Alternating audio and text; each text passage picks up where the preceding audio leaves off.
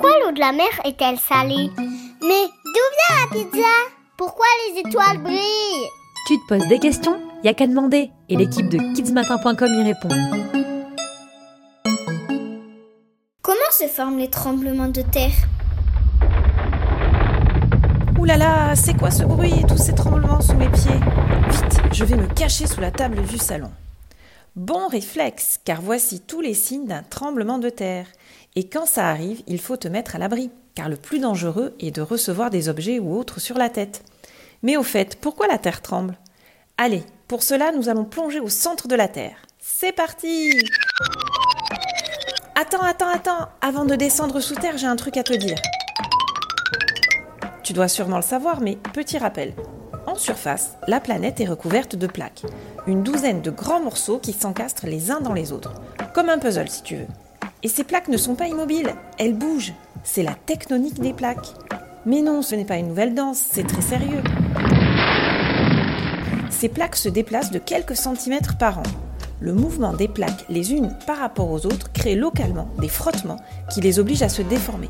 Elles accumulent donc de l'énergie jusqu'à la rupture brutale. C'est le séisme. Allez, c'est bon, maintenant on peut repartir sous terre.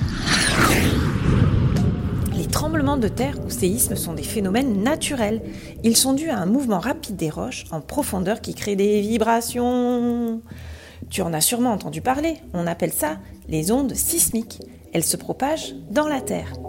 La chaleur stockée à l'intérieur de la Terre remonte à la surface en créant des courants que l'on appelle des courants de convection. Sous l'effet de ces courants, les roches magmatiques, c'est quand le magma se refroidit et se solidifie, entrent en mouvement et elles entraînent les plaques qui s'écartent, se rapprochent, glissent l'une sous l'autre ou entrent en collision ou bien encore coulissent l'une à côté de l'autre. Mais alors pourquoi il y a ces vibrations?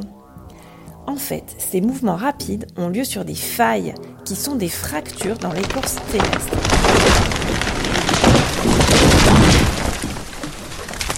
Les tremblements de terre sont observés généralement entre 5 et 15 km de profondeur dans la partie de la croûte terrestre que l'on appelle la lithosphère.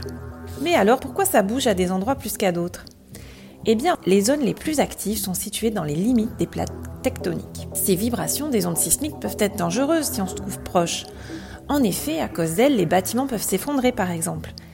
Mais dans certains pays, comme le Japon, où il y a souvent des tremblements de terre, les bâtiments sont construits pour y résister. En France aussi, on ne construit pas de la même façon à Paris et à Nice, où il y a un risque.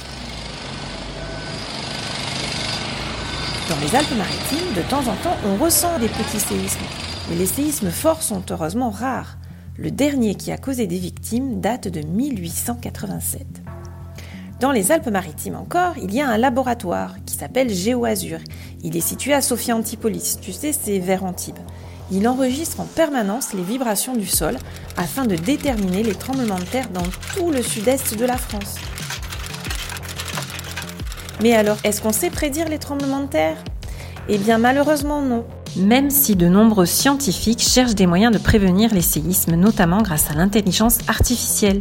Mais pour l'instant, ce qu'on va pouvoir faire, c'est définir sa localisation, son épicentre, c'est-à-dire la zone d'où il est parti, une fois qu'il a eu lieu, et ce qu'on appelle aussi la magnitude, c'est sa taille, la mesure de l'énergie dégagée par le séisme.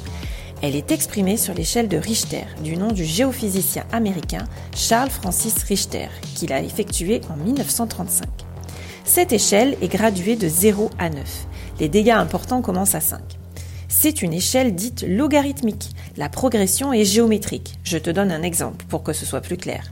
Un séisme atteignant par exemple 5 sur l'échelle de Richter est en fait 10 fois plus puissant qu'un séisme de magnitude 4.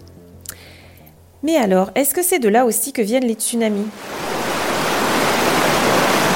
Oui, tu as raison. Quand le séisme est sous-marin, le fond peut se déformer, la masse d'eau au-dessus se met alors en mouvement, créant des vagues qui gagnent en intensité et qui sont de plus en plus importantes et qui vont créer un tsunami.